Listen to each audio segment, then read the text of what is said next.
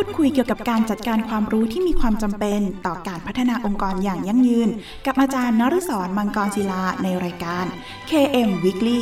ทุกวันอาทิตย์เวลา 14 นาฬิกาถึง 14 นาฬิกา 30 นาทีทางสถานีวิทยุมหาวิทยาลัยเทคโนโลยีราชมงคลพระนคร FM 90.75 MHz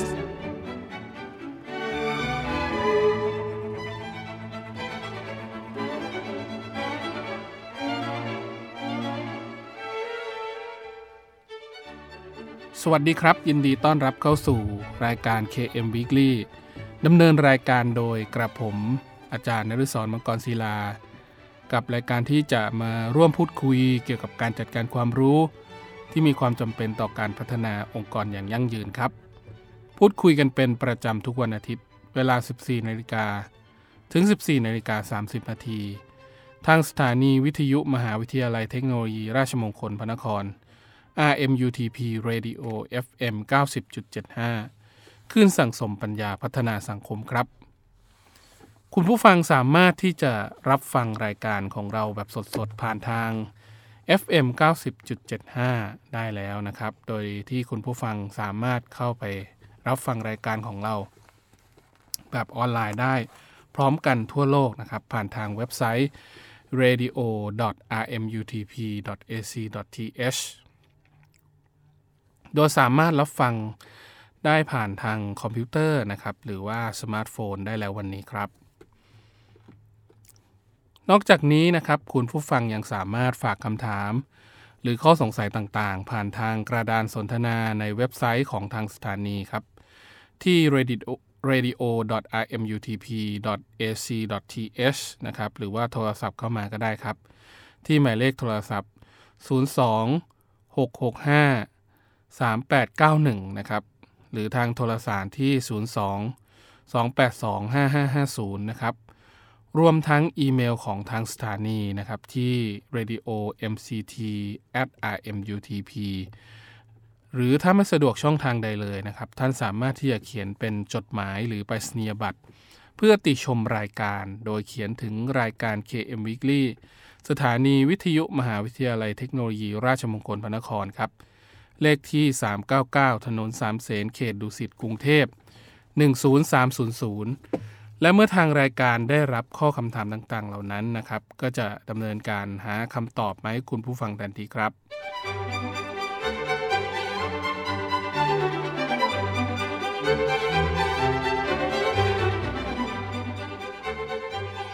ทุกวันอาทิตย์เราจะกลับมาอัปเดตประเด็นที่สำคัญเกี่ยวกับการจัดการความรู้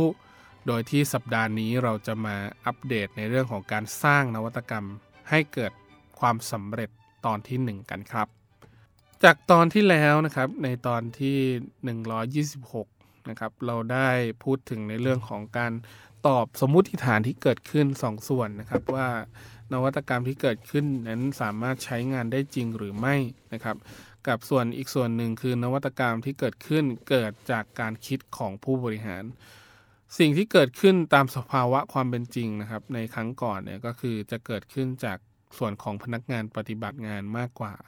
นะครับ และเรื่องของการใช้งานนวัตกรรมก็เกิดขึ้นได้แค่เพียง 4%ของการใช้นวัตกรรมนั้นนะครับ โดยที่ส่วนที่3นะครับสมมติสมมติฐานตัวที่ 3 ในส่วนนี้ก็จะเป็นเรื่องของนวัตกรรม เป็นเรื่องของผู้ปฏิบัติจริงหรือไม่นะครับ โดยสภาพความเป็นจริงนะครับ นวัตกรรมไม่ได้เป็นแค่เรื่องของผู้ปฏิบัติงานเท่านั้นนะครับ แต่จำเป็นที่จะต้องทำงานร่วมกับผู้บริหารด้วยนะครับ โดยส่วนใหญ่ก็จะต้องใช้แนวคิดหรือว่ามุมมองแบบ bird eye view ของผู้บริหารนะครับ เพื่อผสมผสานเทคนิควิธีการทางด้านนวัตกรรม เพื่อให้เกิดการเข้าสู่กลยุทธ์ขององค์กรเพิ่มมากขึ้นนะครับ เราจะตอบโจทย์ KPI อะไรได้บ้างนะฮะนี่คือสิ่งที่ผู้บริหารมอง เป็นภาพรวมอยู่แล้วมอนิเตอร์ทุกอย่างที่เกิดขึ้นนะครับ ก็คือนวัตกรรมนั้นก็จะมีขอบเขตความเข้าใจที่กว้างขึ้นกว่าการปฏิบัติในทางธุรกิจอื่น ๆนะครับ เพราะทั้งนักออกแบบแล้วก็นักเทคโนโลยีที่กำลังพัฒนาข้อเสนอใหม่เนี่ยต้องไม่ใช่รู้เพียงแค่เทคโนโลยีวิธีการในการคิดค้นเท่านั้นนะครับ ก็จะเป็นเรื่องของการสร้างความเข้าใจ เรื่องของการนำเอาวัตถุประสงค์ในเชิงกลยุทธ์เนี่ย เข้ามาใช้ร่วมกันนะครับ ก็คือมุมมองของ bottom up กับ top down เนี่ยลงมาร่วมกันเจอกันตรงกลาง ก็จะทำให้เกิดเรื่องของการพัฒนานวัตกรรมที่เกิดขึ้น นั่นคือส่วนของสมมติฐาน ตัวที่ 3 ว่านวัตกรรมเป็นเรื่องของผู้ปฏิบัติอย่างเดียว นั่นไม่จริงนะครับ เราจะต้องทำร่วมกัน นวัตกรรมแบบต่อยอดนะครับ หรือว่า incremental เนี่ย incremental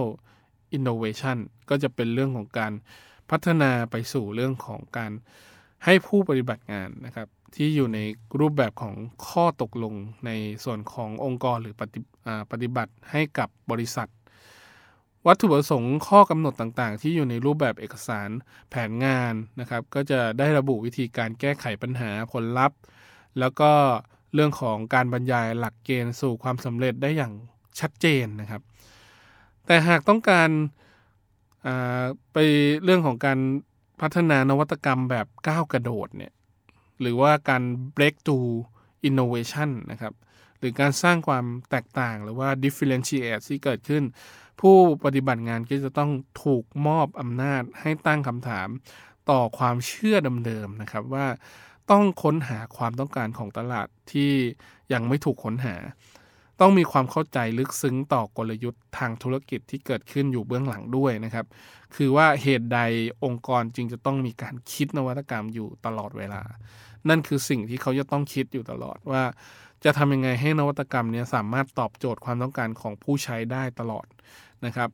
ไม่มีวิธีการใดครับที่แสดงความเชื่อมโยงระหว่างผลของผู้ปฏิบัติงาน กับผลกระทบที่เกิดขึ้นจากกลยุทธ์ เมื่อไม่มีการเชื่อมต่อกันนะครับ ผู้ปฏิบัติงานจึงเปลี่ยนแปลงขอบเขตความคิดไปนะครับ หรือว่าขาดความเข้าใจเรื่องของการเปลี่ยนแปลงต่างๆ ไม่มีกรอบแนวคิดที่เกิดขึ้น ก็อาจจะมีมันมีทั้งเหตุและผลนะครับ ดังนั้นกลยุทธ์ที่เพิ่มกำไรได้หรือไม่นั้น ผู้บริผู้บริหารกับผู้ปฏิบัติงานเนี่ยก็จะต้องมีเรื่องของเครื่องมือเรื่องของการ กำหนดตัวชี้วัดนะครับ ว่าเราจะต้องทำได้ถึงขนาดไหน รวมถึงจะต้องมีคู่มือในการช่วยผสมผสาน เครื่องมือกิจกรรมต่างๆ หรือว่าทฤษฎีกลยุทธ์ทางนวัตกรรมเหล่านั้นด้วยนะครับ ส่วนสมมติฐานตัวที่ 4 ครับ สมมติฐานตัวที่ 4 ได้บอกไว้ว่า การวางแผนทางนวัตกรรม เป็นเรื่องที่มักจะขัดแย้งในตัวเอง อันนี้จริงหรือไม่นะครับ โดยสภาพความเป็นจริง นะครับ ก็คือเราจะต้องมองในเรื่องของการวัด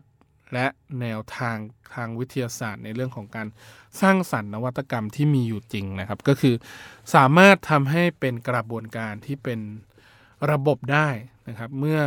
องค์กรคิดถึงเรื่องของการจัดการขึ้นมาเนี่ยเรื่องของแมนการ management นะครับ มักจะคิดถึงเรื่องของการควบคุมหรือว่า controlling การ forecasting แล้วก็เรื่องของการ planning การวางแผน การวางระบบ ผลลัพธ์ที่คาดเขาว่าเราจะคิดถึงเรื่องของนวัตกรรมเนี่ย มีคุณลักษณะเหล่านี้หรือไม่กับไม่ได้ถูกนึกถึงหรือว่าไม่ได้ถูกมองนะครับ โดยคนทั่วไปมักจะคิดว่านวัตกรรมเป็นเรื่องของการทำสิ่งที่แตกต่างหรือว่า differentiate การคิดนอกกรอบการ break through อย่างเดียวนะครับ โดยที่ไม่ได้เกี่ยวข้องเรื่องของการจัดการ แต่ที่สิ่งที่สำคัญแล้ว การจัดการอยู่ในทุกๆเรื่องนะครับ โดยองค์กรไม่ไม่ไม่ได้คิดถึงเรื่องของการลงทุนเพียงอย่างเดียว เพื่อให้ได้ผลกำไร แต่เราจะทำยังไงให้เกิดผลกำไรที่ยั่งยืนจากการสร้างนวัตกรรมนะครับ โดยความท้าทายที่เกิดขึ้นจากการควบคุมหรือว่าการคอนโทรลลิ่งในเรื่องของนวัตกรรมเนี่ยเป็นเรื่องของการสร้างสิ่งใหม่แบบสุ่ม ไม่ต่อเนื่องการกำหนดเวลาค่อนข้างยากนะครับ แต่เรื่องของนวัตกรรมเนี่ยเป็นการแสดงถึงความสามารถที่สำคัญนะครับสำคัญอย่างไรสำคัญตรงที่ว่าผู้บริหารเนี่ยจะต้องเข้าใจถึงระบบและโครงสร้างที่เกิดขึ้นในการดำเนินธุรกิจที่เข้าใจยากนะครับ ก็คือซับซ้อนหรือมีปัญหาอะไรอย่างไร เราก็จะใช้วิธีการหรือว่าหลักทางวิทยาศาสตร์เนี่ย เข้ามาในการบริหารจัดการ เราจะเรียกว่าการบริหารจัดการสมัยใหม่นะครับ ที่ใช้วิทยาศาสตร์เข้ามาในการแก้ปัญหา ก็จะต้องมีวิธีการในการคิดค้นวิธีการดำเนินงานการคิดค้นนวัตกรรมใหม่ ๆ เพื่อสร้างความประสบความสำเร็จในวงกว้าง เป็นการสร้างนวัตกรรมที่เกิดองค์ความรู้ใหม่ ๆ สามารถนำมาควบคุมแล้วก็จัดการนวัตกรรมเหล่านั้น เพื่อให้พัฒนาต่อยอดได้อย่างต่อเนื่องนะครับ แล้วก็สามารถที่จะนำไปฝึกฝนทำให้เกิดวิธีการที่อาจจะไม่ต้องพึ่งเรื่องของเวทมนต์นะฮะอาจจะไม่ต้องรอปฏิหาร เราสร้างนวัตกรรมได้เหมือนกับ Apple Google เพียงแต่ว่าขอให้เราตั้งใจมุ่งมั่นในการพัฒนามันแค่นั้นครับ แล้วฟังเพลงเพราะๆจากทางรายการ KM Weekly สักครู่ครับ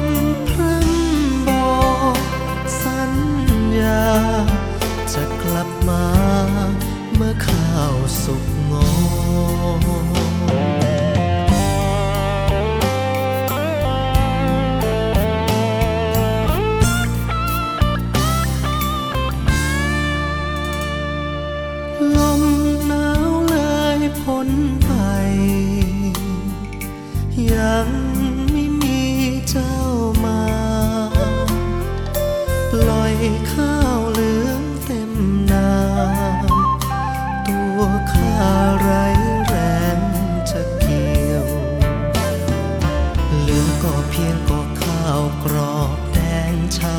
ตาย ตัวข้าเองวาย จะตายแน่เชียว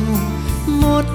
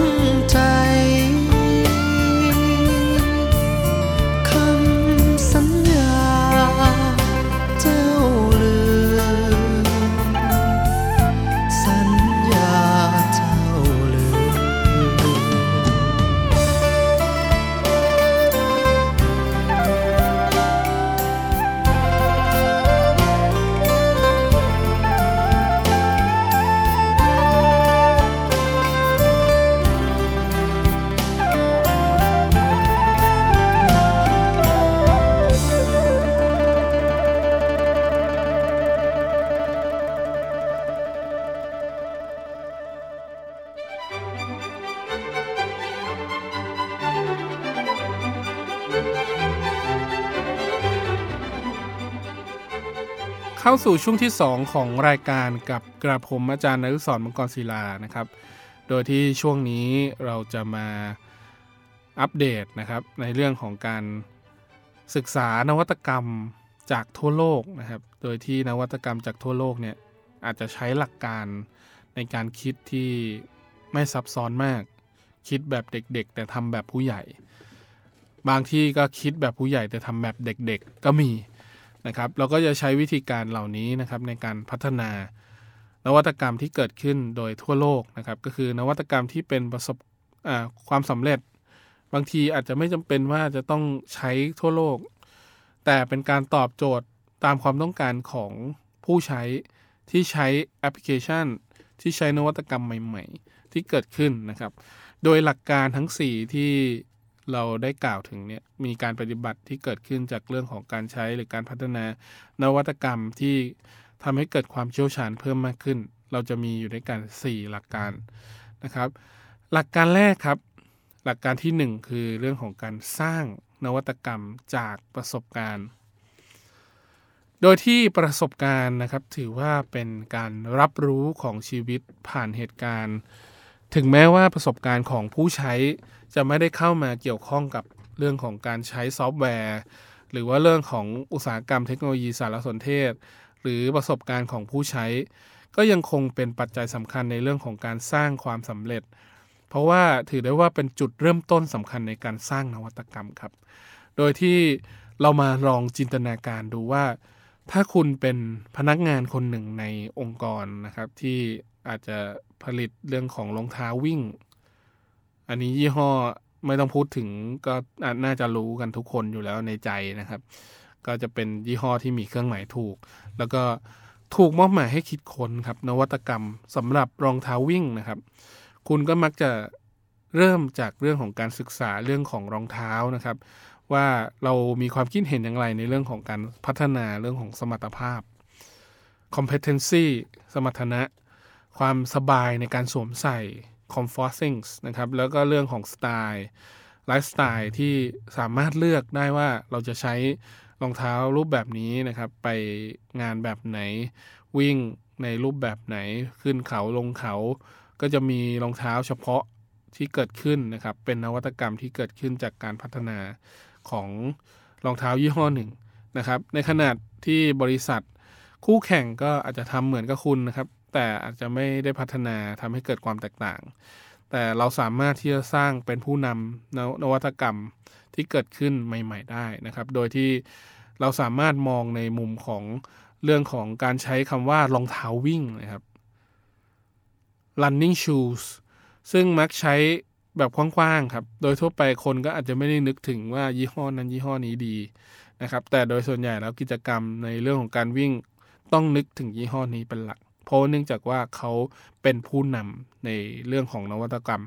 ในการแข่งขันการทำรองเท้าวิ่งโดยเฉพาะนะครับ โดยที่บริษัทยักษ์ใหญ่เนี่ยครับอย่างการผลิตรองเท้านักกีฬาของ n i กี้นะครับ อันนี้ผมขอเอ่ยแล้วกันนะครับ ก็คือจะเป็นส่วนที่เราสามารถที่จะทำให้เรารู้สึกว่าการพัฒนารองเท้าเนี่ยเป็นเรื่องที่อาจจะสำคัญสำหรับกลุ่มของนักวิ่ง แต่ณปัจจุบันนี้มีการแตกลายของผลิตภัณฑ์เพิ่มมากขึ้นนะครับ ก็คือเป็นกลุ่มที่ใส่แบบสวยงาม ใส่แบบแฟชั่น แต่ก็ยังคงซึ่งเรื่องของรองเท้าวิ่งไว้ด้วย นั่นก็คือจะเป็นลักษณะของการมุ่งมั่นในการผลิตรองเท้าที่ดีเพิ่มมากขึ้น ไม่ว่าเราจะใช้ในโอกาสไหน เราสามารถใช้รองเท้ายี่ห้อนี้ได้ทุกโอกาส ลักษณะเช่นเดียวกันครับ ถ้าเราจะใช้เรื่องของการพัฒนารองเท้าแฟชั่น ที่เป็นยี่ห้อ Convert นะครับ หรือว่าเราจะใส่ไปเที่ยวใส่ในทุกโอกาส ใส่ไปทำงาน ณ ปัจจุบันนี้เราสามารถใส่รองเท้าลักษณะแบบนี้นะครับ ไปในทุกๆที่ได้ บางที่อาจจะห้ามนะครับว่าเป็นรองเท้าแฟชั่นก็ไม่สามารถเข้าได้ เราก็ต้องใส่รองเท้าที่มันสุภาพ ดังนั้นลักษณะของการตอบโจทย์ เรื่องของนวัตกรรมของแต่ละประเภทเนี่ยไม่เหมือนกันนะครับ แต่ n i กี้เนี่ยจะเหนือกว่าคู่แข่งนวัตกรรมทางด้านรองเท้าเนี่ยก็คือจะเป็นเรื่องของการพัฒนาวัสดุความงามแล้วก็เรื่องของประสิทธิภาพที่เกิดขึ้นนะครับ โดยที่บริษัทเนี่ยยังไม่ได้พัฒนาเรื่องของนวัตกรรมเพื่อเปิดประสบการณ์ใหม่ให้กับนักวิ่งนะครับ ด้วยการฝังเซ็นเซอร์ลงไปในรองเท้า เพื่อเก็บข้อมูลขนาดวิ่งได้ด้วย นี่คือสิ่งที่ล้ำกว่าครับ ในขนาดเดียวกันไนกี้ก็ได้สร้างเครื่องมือออนไลน์นะครับเพื่อช่วยให้นักวิ่ง สามารถวางแผนการวิ่ง แล้วก็เส้นทางต่างๆ เหล่านี้ได้ โดยที่ผลของนวัตกรรมเหล่านี้จะช่วยให้ไนกี้ได้พัฒนาไปไกลในเรื่องของการผลิตรองเท้าได้เพิ่มมากขึ้นนะครับว่าลักษณะของการวิ่ง ถ้าวิ่งขึ้นเขาแล้วเขาจะใช้เรื่องของอัตราความเร็วนะครับ ในการวิ่งขนาดไหน มีการก้าวในลักษณะลงไปยังไง มีการ ใช้ปลายเท้า หรือว่าใช้ในส่วนของรองเท้าในส่วนหน้าเนี่ยมากน้อยกว่ารองเท้าทั้งทั้งส่วนมากน้อยขนาดไหน ก็สามารถเก็บข้อมูลเหล่านี้เพื่อไปทำการผลิตนวัตกรรมตัวใหม่เพิ่มมากมากขึ้นนะครับ ในขณะที่เรื่องของการสร้างนวัตกรรมองค์กร โดยส่วนใหญ่ก็ไม่ได้คิดเช่นนั้นนะครับ โดยส่วนใหญ่ก็พวกเขาจะเริ่มจากเรื่องของข้อเสนอหรือ offering จากองค์กรก่อน นะครับว่าพยายามเข้าใจว่าเหตุใดผู้บริโภคจึงซื้อสินค้าที่วางขายอยู่ ไปมองตลาดภาพรวมครับว่าสิ่งที่เกิดขึ้นจากเรื่องของการซื้อทำไมเขาถึงซื้อ ผู้บริโภคใช้มันอย่างไร วิธีการปกติที่ใช้ก็คือเรื่องของการสำรวจนะครับ โดยเรื่องของการสนทนากลุ่ม หรือว่ากลุ่มผู้ใช้การแวะเวียนไปตามบ้านต่างๆ เพื่อทดสอบการใช้งานนะครับ นักวิจัยผู้บริโภคก็ได้ คำตอบมากมายกับคำถามพื้นฐานที่เป็นสมมติฐานทั้ง 4 ที่ได้กล่าวมาในเรื่องของการพัฒนานวัตกรรมเนี่ยก็จะเป็นเรื่องของการพัฒนาที่เกิดขึ้นมีอะไรบ้างทำไมคนถึงตัดสินใจซื้อสินค้านั้น เป็นลักษณะของการสำรวจเพิ่มมากขึ้นนะครับ ก็คือจะทำให้ลูกค้าเนี่ยมีความยินดีในเรื่องของการจับจ่ายใช้สอย เพราะว่าเนื่องจากว่ามันตรงกับความต้องการหรือว่า customization ที่สามารถปรับให้ตรงกับความต้องการของตัวเองได้ บางที่บางแห่งอาจจะสามารถสั่งตัดได้เองเลยนะครับ ก็คือรองเท้าวิ่งที่มีแค่คู่เดียวในโลกนะครับ โดยนวัตกรรมที่โฟกัสไปที่ประสบการณ์หรือว่าวิธีการที่แตกต่างกันไปเนี่ยความสำคัญไม่ได้อยู่ที่ตัวของสินค้าครับ แต่อยู่ที่การใช้สินค้า การโฟกัสเข้าไปที่พฤติกรรม กิจกรรมความต้องการ แรงจูงใจหรือว่า motivation ของลูกค้านะครับ มากกว่าสิ่งที่ลูกค้าใช้ เพราะเนื่องจากว่านวนวัตกรรม หรือว่าประสบการณ์ในเรื่องของการใช้ หรือว่าความประสบความสำเร็จในเรื่องของการพัฒนานวัตกรรมเนี่ยก็จะเป็นสิ่งหนึ่งที่เราจะต้องมองลึกลงไปในผลิตภัณฑ์ หรือว่าเทคโนโลยีเหล่านั้นด้วยนะครับ หากจะต้องมีเรื่องของการศึกษาประสบการณ์ ผู้สร้างนวัตกรรมเนี่ย ไม่จำเป็นที่จะต้องมองแค่เรื่องของพฤติกรรมการใช้ แต่เราจะมองถึงกิจกรรมต่างๆ ที่เกิดขึ้นจากการใช้สินค้า ที่เกิดขึ้นจากจุดของการซื้อในร้านไปจนถึงเรื่องของการใช้แล้วสิ้นสุดนะครับ ว่าเขาได้ใช้แล้วมันเกิดประโยชน์อะไรบ้าง มีการเก็บข้อมูลต่างๆ เหล่านี้หรือไม่นะครับในเรื่องของการเรียนรู้ในการใช้สินค้า แล้วก็ฟีดแบ็ที่เกิดขึ้นจากเรื่องของการใช้ตัวผลิตภัณฑ์นั้นนะครับ องค์กรก็จะต้องขยายแนวคิดหรือว่ากอดเรื่องของประสบการณ์การใช้สินค้าที่เกิดขึ้นนะครับ เพื่อให้เกิดความเข้าใจแล้วก็นำมาซึ่งการพัฒนาเพื่อนำไปสู่เรื่องของความต้องการ แล้วก็ประสบการณ์ที่สามารถนำไปต่อยอดนวัตกรรมได้อย่างแท้จริงนะครับ แล้วก็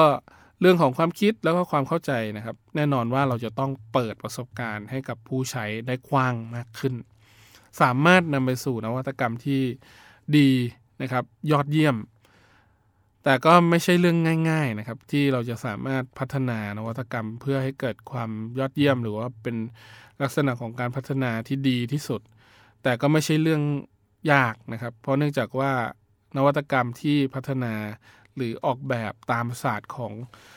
ชาติพันธุ์วิทยานะครับ ที่มีความแตกต่างของประชากรทั่วโลก แน่นอนว่าความต้องการของประชากรโลก 1,700 กว่าคนเนี่ยความต้องการหลากหลายแน่นอนนะครับ แน่นอนว่าเราจะต้องมีการสำรวจสร้างปฏิสัมพันธ์ สร้างความเข้าใจที่เกิดขึ้นจากเรื่องของการสร้างนวัตกรรม โดยไม่ลืมเรื่องของวิธีการวิจัยทางการตลาดแบบเดิมด้วย ควบคู่กันไปนะครับ การสร้างการสนทนาแบบกลุ่มโฟกัสกลุ่มการสำรวจที่เกิดขึ้นจาก ชนชาติพันธุ์วิทยา เข้ามาเพิ่มคุณค่า เพิ่มความแตกต่าง เพิ่มมุมมองที่เกิดขึ้นจากตัวสินค้า เขาต้องการแบบไหนนะครับ ก็ทำให้เกิดความเข้าใจที่ลึกซึ้งกับบุคคลกลุ่มนั้นนะครับ เพื่อทำให้สินค้านั้นตรงกับความต้องการที่เกิดขึ้น จากการเข้าไป offering หรือว่าการนำเสนอของผู้คนที่เข้ามาเป็นการสนทนากลุ่ม และเกิดการแลกเปลี่ยนนะครับ ระหว่างคนที่เป็นผู้ผลิตนวัตกรรม แล้วก็ผู้ใช้ให้มีความเข้าใจเพิ่มมากขึ้นครับ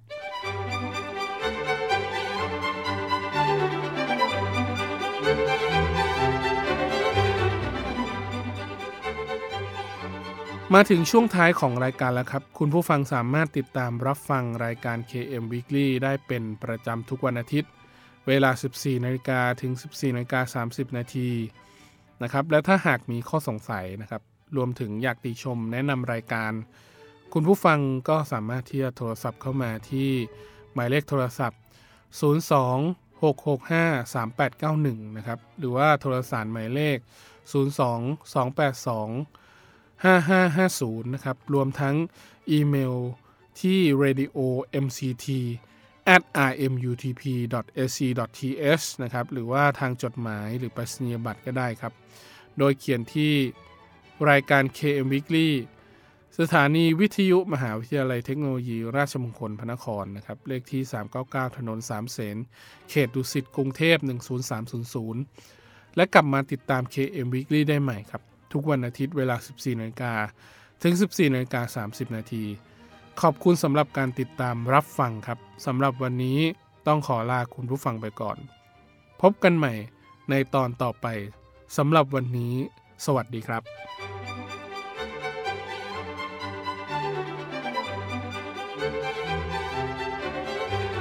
ร่วมพูดคุยเกี่ยวกับการจัดการความรู้ที่มีความจำเป็น ต่อการพัฒนาองค์กรอย่างยั่งยืน กับอาจารย์นฤศรมังกรศิลาในรายการ KM Weekly ทุกวันอาทิตย์เวลา 14 นาฬิกาถึง 14 นาฬิกา 30 นาทีทางสถานีวิทยุมหาวิทยาลัยเทคโนโลยีราชมงคลพระนคร FM 90.75 MHz